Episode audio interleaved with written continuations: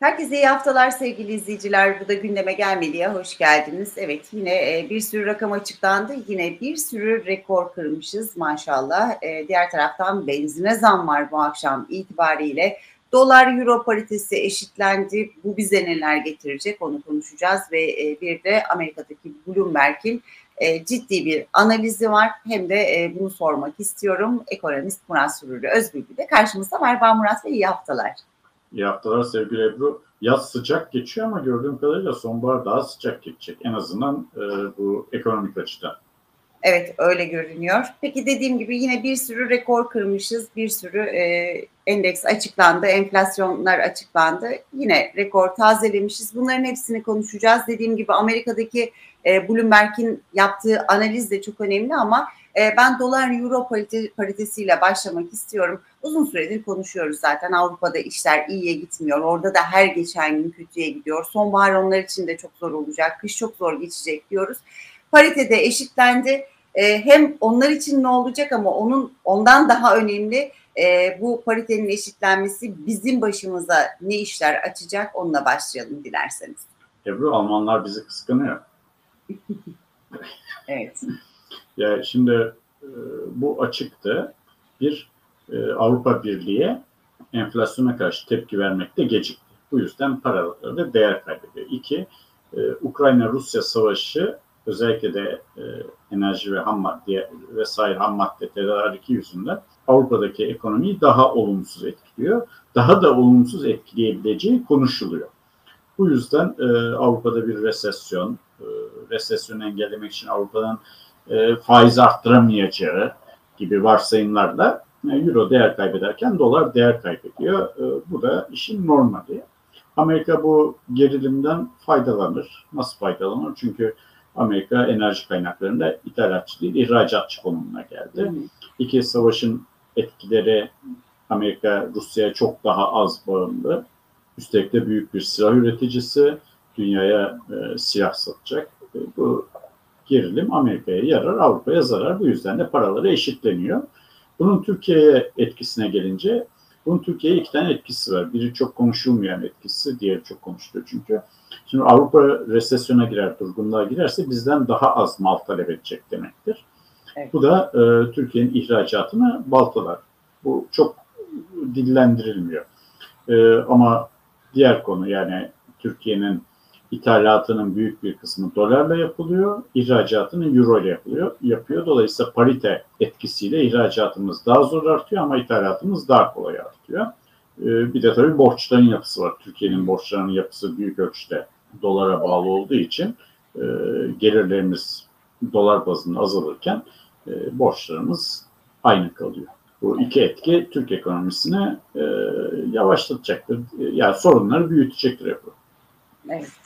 Peki e, dediğim gibi e, Bloomberg'in analizinde konuşacağız ama yine tarım girdi fiyatları e, açıklandı. Orada rekor kırmışız. Yıllıkta yine e, %134.96, aylıkta da yine 7.92. Yurt dışı üretici enflasyonu da yine Temmuz'da rekor kırdı. O da yıllıkta %111.34 oldu. E, bunlara da bakacak olursak herhalde o enflasyon inecek sıfıra gelecek açıklamaları da böyle aklıma geldikçe gerçekten gülesim geliyor. E yani ben de gülüyorum. E, ekonomi bilen herkes de gülüyor. İçeride dışarıda kim olursa olsun. E, Türkiye'de enflasyon inmeyecek. Türkiye'de enflasyonu indirmek çok uzun süre bak Ebru bunu buradan net olarak söyleyeyim. Türkiye'de enflasyonu makul bir seviyeye indirmek çok uzun süre yani seçimlerden sonra bile çok uzun süre kolay olmayacak. niye kolay olmayacak? Çünkü üretici enflasyonun böyle arttığı müddetçe tüketici enflasyonu ancak işte TÜİK'in kalem oynatmasıyla indirirsin. Hı hı. Ee, başka türlü indiremezsin. Ee, matematiğe aykırı. Yani ekonominin doğasına aykırı. Ee, tarımsal girdi fiyat endeksi %134, yurt dışı üfe %111 artmış. Yani bunlar üç hanedeyken de tüfeği iki hanede tutamaz. Mümkün. Evet.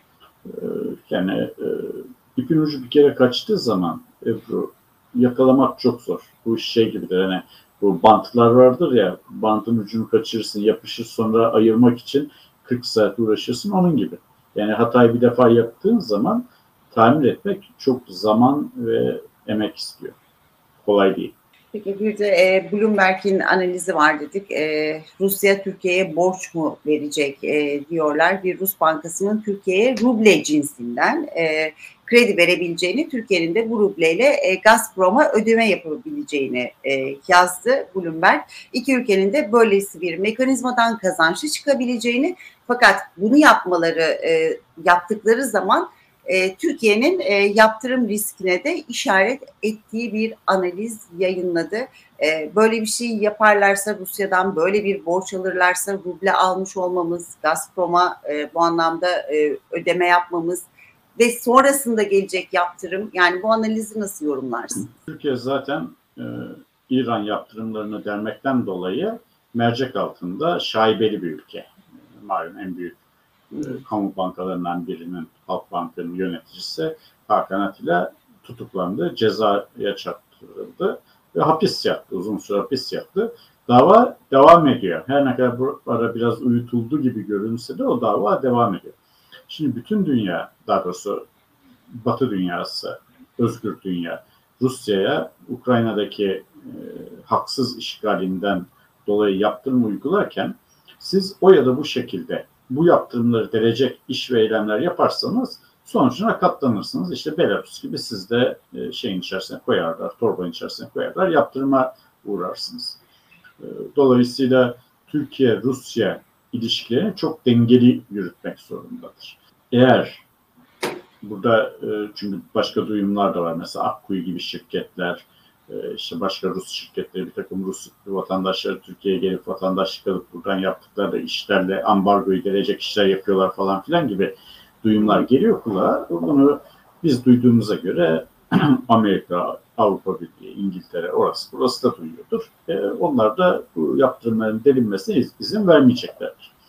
Şimdi e, diğer tarafta e, Rusya tarafı da geçen gün bir açıklama yaptı bu S-400'lerin ikinci fazı için anlaşma imzalandığına dair. Türkiye bunu yok ya öyle yok bir şey yok demedi. İlk imzalandığı gibi yürüyor dedi.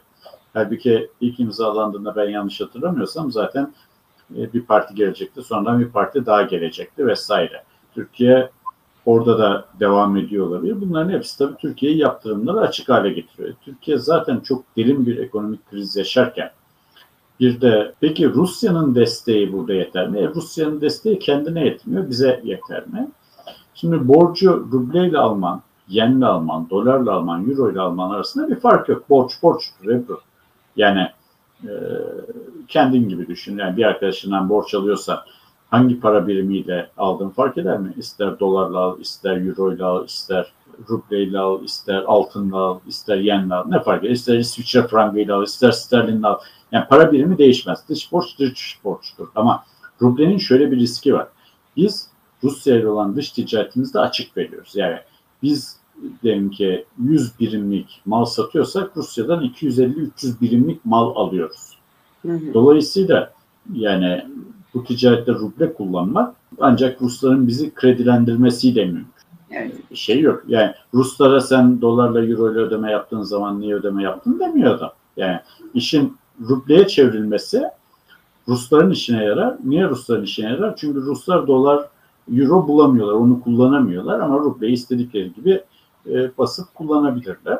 E, bizim açımızdan bir faydası yok. Tamamen e, Ruslara yarayacak bir iştir. Yani onların elini rahatlatacak, ne bileyim ihracatlarını, ithalatlarını rahatlatacak bir iştir. Ya duyduğuma göre durum o kadar vahim ki bazı Rus uçaklarını yani hala hazırda uçuşta olan bazı Rus uçaklarını hangara çekip parçalayıp oradaki yedek parçaları diğer uçaklara aktarıyorlarmış. Şimdi Türkiye'de muhakkak bir takım cin fikirler çıkarıp işte e, Avrupa'dan alayım bunu burada millileştireyim, Rusya'ya göndereyim falan filan gibi işler çıkabilir. E, yani bunlar tabii hele hele bir de hükümetin göz yumması falan olursa Türkiye'nin başını çok ciddi belaya sokar. Gerçekten dediğiniz gibi bu kadar kırılgan bir ekonominin içinde yaşıyorken bir de böyle bir yaptırımın olabilmesi hiç düşünmek bile istemeye, istemeyeceğimiz bir konu. Peki e, haftanın ilk gününde bir sürü rakamlar açıklandı dedik. Tabii bu arada CDS primleri de açıklandı. Risk primlerimizde yine 800 bas puanın üzerinde test etti. Yani 29 Temmuz'dan beri yine e, en yüksek seviyeyi gördük. Benzine de bu akşam yine zam geliyor. Yani tabii rakamlar ortadayken Bu arada konuşma, konuşmadığımız bir şey var. Ee, bu Varank bir tweet attı. Ee, işte Avrupa'da en ucuz doğalgazı e, Türkiye'de, Ankara'da haneler kullanıyor falan filan diye. E, doğru. Çünkü nominal olarak baktığın zaman öyle.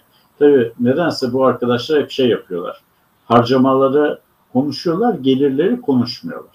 İki, e, Türkiye'de hane halkının ödemesi gereken doğalgaz faturalarına düşük zam yapılıyor ama elektrik santralleri, sanayi ve ticarethanelere çok e, yüksek zam yapılarak faturanın bir kısmı onlara ödettiriyor. O olsun ödüyorlar diyeceksin ama iş öyle olmuyor. Kazın ayağı öyle değil.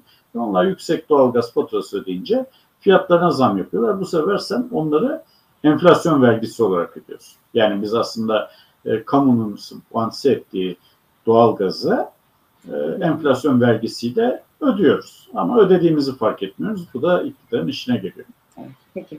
Bugün de böyle noktalayalım o zaman. Çok teşekkür ediyorum. Yarın görüşmek üzere diyorum. Görüşmek üzere. İyi günler.